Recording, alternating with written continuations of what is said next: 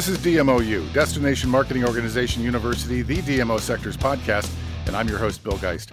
DMOU is where you hear the best and the brightest in the destination marketing space, sharing innovative and compelling stories to inspire you to take your destination and your organization to the next level. The format for our conversations on DMOU is elegantly simple it's three questions and a bonus round. And today's episode is sponsored by our friends at Destinations International. And registration for this year's annual convention is now open. Join us in Toronto for an amazing week of learning, networking, and camaraderie, July 19th to 21st. Go to destinationsinternational.org to learn more and reserve your spot. And now, on to today's show. With a passion for all things Cleveland, David Gilbert joined Destination Cleveland in 2011. David's focus includes identifying new ways for the organization to contribute to the economic growth of the industry and the region through its visitor attraction and destination management efforts. He also works collaboratively with civic and public partners to design innovative initiatives that advance the region.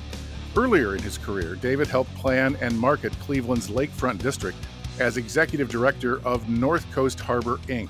He also dedicates his time to several organizations as a board member including the Rock and Roll Hall of Fame, Huntington Convention Center of Cleveland, and the U.S. Travel and Tourism Advisory Board of the Department of Commerce.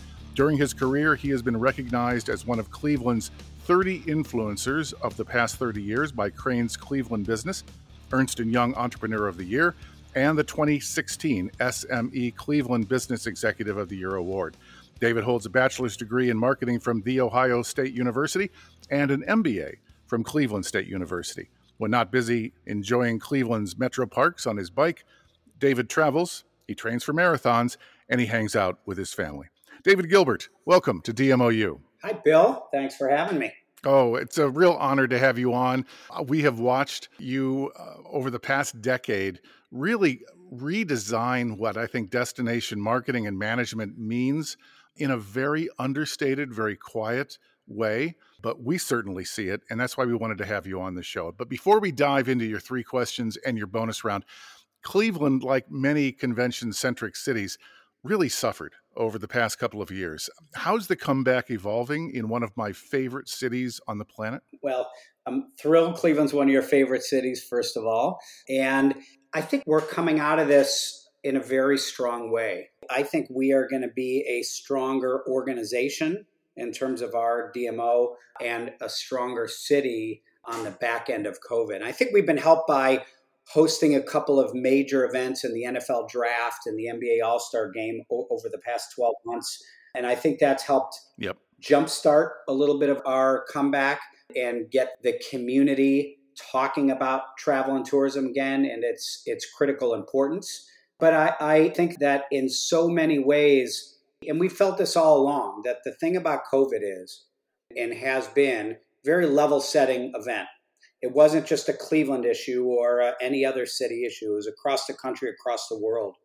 And so the fact that we all saw our business suffer greatly meant that how you prepare to come out of it is going to be what's most important. Um, and so we're all going to have a three or five year, eight year look back on this time and be able to see how what we did during to prepare for the other side of this pandemic is going to really have guided where we are from this point forward. And I feel very good about it for Cleveland. Good. So, this is really nothing new. I opined about your destination marketing strategy in the Z News and my blog a few years ago. But just in the past few weeks, a consortium called the Cleveland Talent Alliance has emerged to position Cleveland as the perfect livability destination for today and tomorrow's top talent. It's a seamlessly coordinated system with Destination Cleveland leading the effort. And that is where the difference lies. We see these kinds of efforts all over the country because everybody realizes we are in a, a war for top talent. But rarely is it the DMO that is leading it. 10 years ago, honestly, this wouldn't have happened in Cleveland or frankly anywhere else. So, share with us the story of how your DMO has evolved into an economic development and a community vitality leader. Well, one, you're, you're exactly right that this certainly is not an issue that is unique to Cleveland. And we see interesting things happening in places like Tulsa and Burlington, Vermont, and Nebraska and others, I think on more of a programmatic level. And a lot of this really started for us, Bill, probably about four years ago, where we were getting asked very regularly by companies around town and some other nonprofit organizations if we could help them with attracting talent. And the message we were hearing, and this from companies big and small, like Progressive Insurance and a lot of smaller ones, we were getting calls saying, We love how you position Cleveland. Our industry has grown tremendously over the past, particularly eight or nine years, in terms of number of visits, and that's been noticed in the community. And the message we were hearing was we love how you position Cleveland. We love how you attract people to Cleveland. And can you help us with this? And while we certainly wanted to help, we also realized that what we do, our tools, our capabilities weren't exactly matching what they were looking for. So we started to do a lot of research. We're a very research based organization. We really do a lot of research on how people make decisions of where to visit, what they think of Cleveland, particularly the perception of Cleveland. Is Cleveland in their consideration set? How do we get them into that consideration set? What's the persona we're looking for? On and on. And so we started to do that same thing to say, well, how does that work for people looking to live and work in a place, not just visit? And uh, we hired a, a, great consultancy out of New York to help us take a look at this, um, not just nationally, but how it worked for Cleveland. And what we found was that a couple interesting facts. I mean, things we knew, but you start to piece them together from a business standpoint. You know, big fact for us was not surprisingly, based on you know past perceptions of Cleveland, we significantly underindexed in terms of people who would automatically consider Cleveland as a place to live and work if there was a job that matched their skills. And yet, there was also a lot of undecideds. But we saw it was very much a perception issue, a consideration issue. Second piece is we know that our brand works significantly in getting people to think of Cleveland as a place to live and work, not just as a place to visit. And also, when people visit Cleveland, their perception is enormously changed from those who've never been there. Oh, yeah. And some of that could be there may be a low bar to begin with, people who've never been there, you know, from things they, they remember their parents saying in the, you know, 70s, 80s, you know, maybe a little bit of the 90s. But when they get here, all that goes away. So we saw that what we do in terms of our industry, if, if we are growing the number of people who visit here by using our brand, using it effectively, and that number had grown eight straight years higher than the national average, that perception and getting people to visit here was key to ultimately getting people to consider Cleveland as a place to live and work. So while it wasn't our issue per se, we knew that what we did for Cleveland and the fact that it was working and how it was working was ultimately key. So we actually just before COVID held a couple workshops. We brought in about 40 or 50 civic organizations, employers, others to think through what would an ecosystem look like to get more people to live and work in Cleveland. And right up front we said, here is what we can bring to the table as our as an organization and here are things we don't do. We're not an organization that aggregates job openings. We're not an organization that you know that works with particularly different industries, but a lot of you do. A lot of that work stopped because of COVID, and then about probably about nine months ago, as we were really starting to come out of things, had a, some calls with a new head of our chamber who actually was on Destination Cleveland's board and executive committee, totally understood what we did, mm-hmm. had been at those workshops and some other things he was doing in economic development, along with our local business attraction organization. And they said, let's pick this work back up. And we believe, this was from them, Destination Cleveland is the fulcrum of this that what you have been saying, that what you bring to the table, the brand that works, is what we all should be working from. The same messaging. Again, we need to do this in a very coordinated way. And that's what really got these conversations kicked back off, yeah. ultimately leading to the announcement of our Cleveland Talent Alliance. This is the thing that I think is so blatantly obvious to those of us on this side of the DMO and community development side, and sadly is not evident to those on the other side in many cases. Is, you know, when I go to, you know, the page on the website that is about talent and about trying to convince me to pick up and move to Cleveland because that's going to be where I'm going to find my star. All the stuff that you would typically connect with how do I convince somebody to come to Cleveland is already on your website. I mean, yeah. the page that is attracting top talent is essentially your homepage of the DMO's website. And it's like in so many communities, the economic development team wants to take lead or the chamber wants to take lead, and, and they're going to have to recreate all this content that already exists because you're trying to get people to come to town. It's exactly the same content of why you should move to town, right? You're absolutely right. And that, that's part of when, when we discussed and we hired this firm to look at and help us figure out how and why do people make their decisions. Quality of life is absolutely at the top. And even if a job matches, they need to be able to see themselves in that place. I think there's a couple of issues that DMOs overall are starting to face, but we need to do a much better job of. One, we are an economic development organization. Economic development isn't some entity. Economic development is an ecosystem. Mm-hmm. And we represent a very important part of that ecosystem. And we tell that story locally. When people say, What do you do?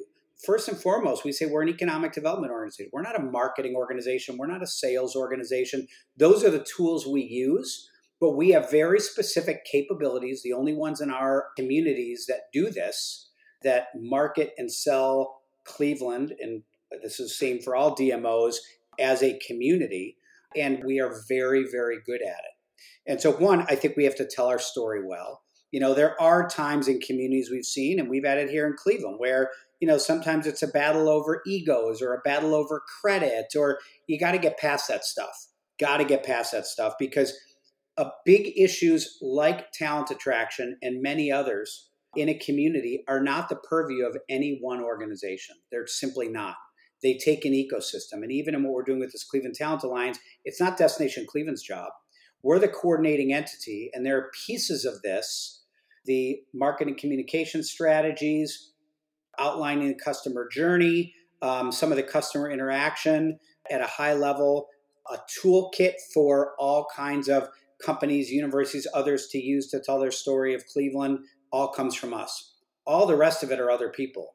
We don't do the internships, we don't do the college students, we don't interact as part of this with the corporate community. That's our chamber's job and different industry cluster organizations. So nobody can do it all on their own. Mm-hmm. And so I think there has to be the right collaborative mindset in order to get this done. The other important piece, and, and I know it is something that is part of the discussion for today, is we have to understand most economic development entities in a community, they're B2B organizations. It's what they do, it's how they think, it's, it's how they act, and that's critically important. DMOs are largely B2C organizations. I know everything that we do other than meetings, convention, sales, and service, which is very important. But our messaging, our brand, everything else is B2C. In fact, we are the only B2C organization in our community from a community sake. And it's a space that we are really good at. We think of the customer journey, even though we've got a fantastic package for conventions, our bread and butter is our leisure travel, as with most destinations around the country. And that is a B2C sell. Our customers are individual consumers.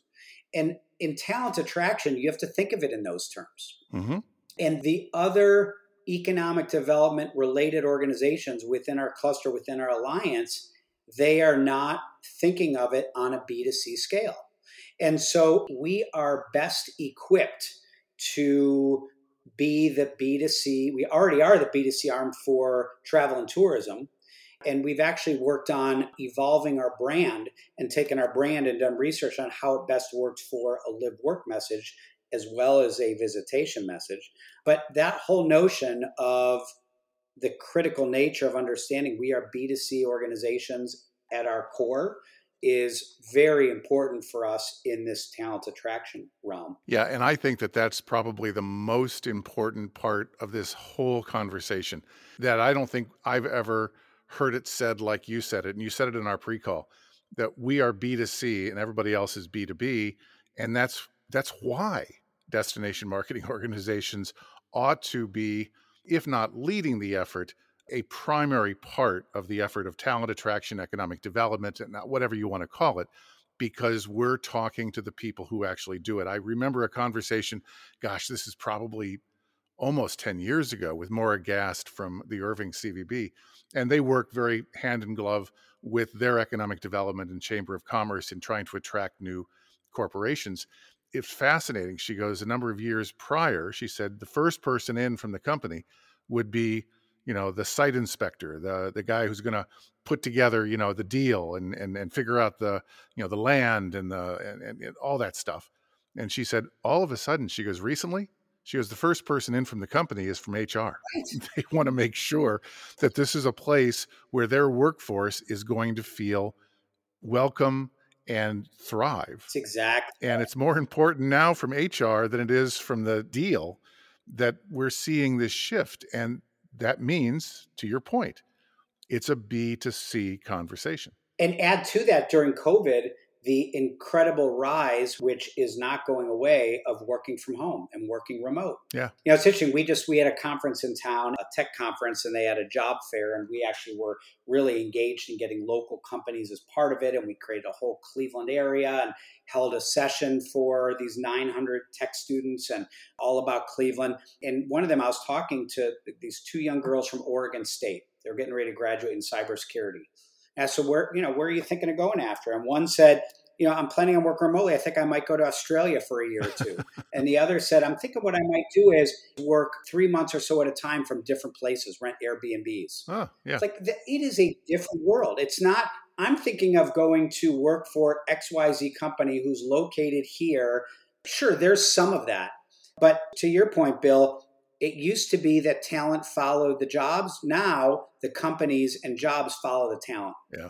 And so, even more so, this notion of talent attraction is absolutely a B2C issue. And you're right, it used to be companies would look at land availability and financial incentives. And now, what they're looking at first and foremost is is this a place that I can recruit talent?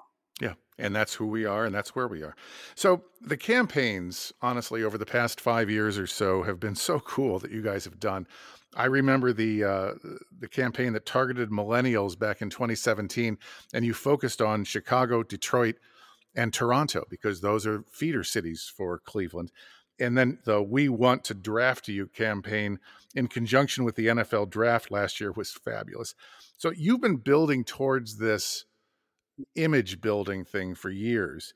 What was the breakthrough moment where the chamber came to you and said, Destination Cleveland should take point? You know, I, I don't know, Bill, if it was a breakthrough moment per se. I think, quite frankly, some of it had to do with some change in leadership.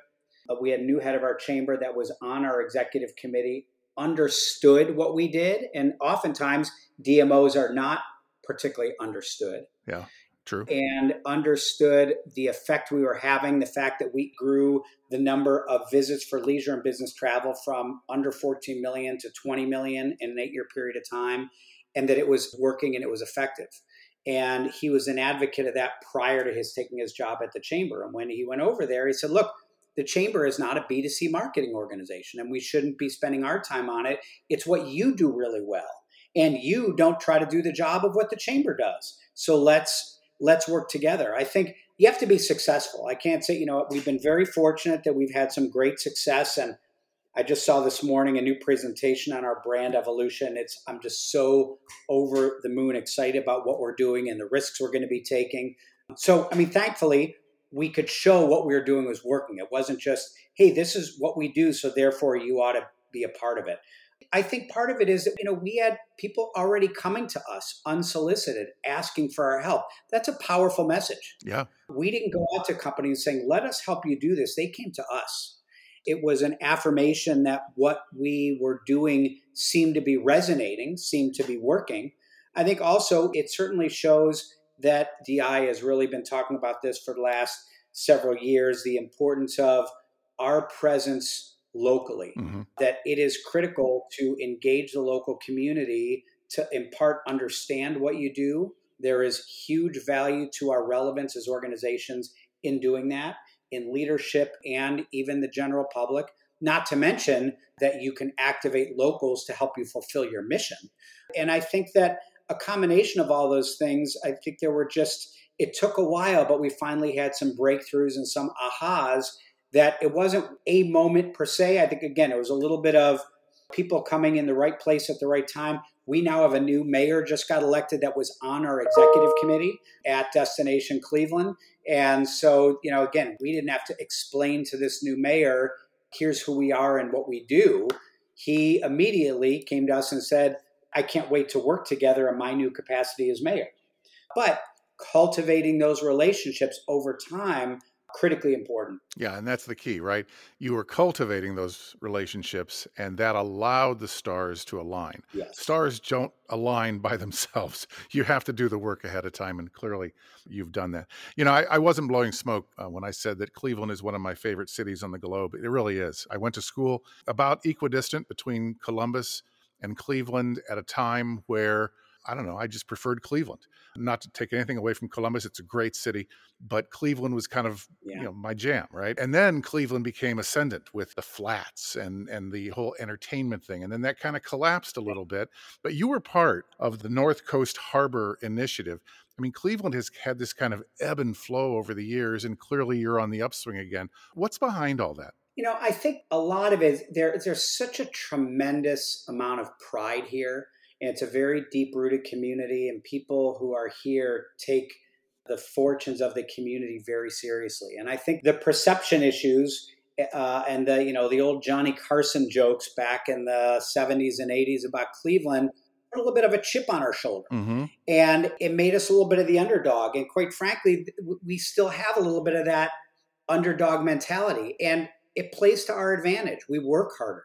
I think successes mean more. You know, we don't look at a, a big event or a big meeting coming to Cleveland as a piece of business. Mm-hmm. We take it personally. When we get chosen, it means something to us. And I think that there's a coalescence of a lot of that here. And we are very lucky that, you know, we were one of the wealthiest cities in America 100 years ago. You know, John D. Rockefeller was the world's first billionaire here in Cleveland, and he was Bill Gates before Bill Gates. Yeah. so we have all this amazing institutions that were built here 100 years ago. They're still, you know, the second most highly endowed art museum in the country. A lot of this amazing old cultural stuff, but it's sort of mixed with the grittiness of Cleveland as a, you know, an industrial city. And it gives us this really cool, gritty vibe that may not be for everybody, but for those who love it, it is really cool. And I think we have figured out well how to capture that in a brand, how to capture that in presenting to the rest of the world who we really are and that we're a little bit unique and different and everybody's unique and different but we're we, we are in a very again and that we see sort of like world class experiences without the world class ego i mean it's just a really interesting mix of amazing culture and grit together. And it's created a really cool place that now is growing with all of that as our fertile soil. And so, you know, the neighborhoods that are booming right now yeah. have a really unique, interesting flavor to it. We're not Epcot Center. No. You know, we're not Paris. We're, we are our own Paris. Warts and all, Cleveland has some amazing stuff and some tough stuff. And we love all of it. Mm-hmm. Yeah, I, I got to tell you, and you'll enjoy this, I'm sure. So when I was in college, Randy Newman came to play. And of course, he's got the song about the Cuyahoga burning. Yeah. The line goes, There's a red moon arising over the Cuyahoga River. Yep. And the guy who was doing lights had had a red spot on him. And as he's playing the first few notes of that song, he takes the spot and, and moves it up across the curtains behind him. And Randy turns and goes, Nice touch. I love it. I love it. and comes back. But I mean, you've come a long way since the river burned, and uh, like I said, I you know we used to love hanging on the flats. Uh, we love coming downtown. Uh, it's a great city. So let's get to your bonus round question before we uh, close up here. You've got an interesting story that at a very seminal point in your life, you thought, is it sports or is it Cleveland? Yeah. So tell us that story of how it ended up being Cleveland. Well, I guess one thing to note so, in addition to Destination Cleveland, I also run the Greater Cleveland Sports Commission, and we restarted that back about 21, 22 years ago. And as a, a new startup nonprofit, and then about 11 years ago, I was asked to also run Destination Cleveland. Separate organizations, separate boards, separate staff, separate funding. I run both. So, getting into sort of selling Cleveland using sports is where I really got my start in that. And after college, I worked for a year for my college fraternity, traveled the country, but I knew I wanted to get back to Cleveland. And about a, year and a half into my first job back here, I was working for this North Coast Harbor organization you mentioned, the organization that oversaw our downtown lakefront development. And I still had this thought that I wanted to work in sports. And for some reason, college bowl games were a thing to me that just stuck out. You know, they were more than just competitions, they had parades and year round events. And I thought that just seemed really cool. And so I lined up. You know, this was before the internet. This was uh, early '90s. I lined up yeah. informational interviews took a lot of letters and phone calls and once i got one to say yes i would call and say hey i'm already coming out to visit the Freedom Bowl. Do you mind if I come to see you? And ultimately, the directors of all five college bowl games in California agreed to see me. And I had frequent flyer miles from my past job, flew out there, stayed with a buddy of mine. And in three days, I had five informational interviews. Wow. Yeah. It was the Rose Bowl, the Freedom Bowl, the Independence Bowl, the Fresno Raisin Bowl back then. Um, there were a lot less bowls, and they weren't the you know, the crazy names, the everything.com bowls. yeah. Long story short is I got a job offer when I was out there from the Rose Bowl. Cool. They had a, a job opening for a PR assistant. It was making $12,000 a year, half of what I was making in my first job back here. You know, again, this was now 30 years ago. Yeah. And the guy said to me, You're probably overqualified, but we have this job open and you're, we'd love to have you take it. And as I, you know, I researched and explored a little more, what I realized was that part of that career would be a lot of just moving around the country.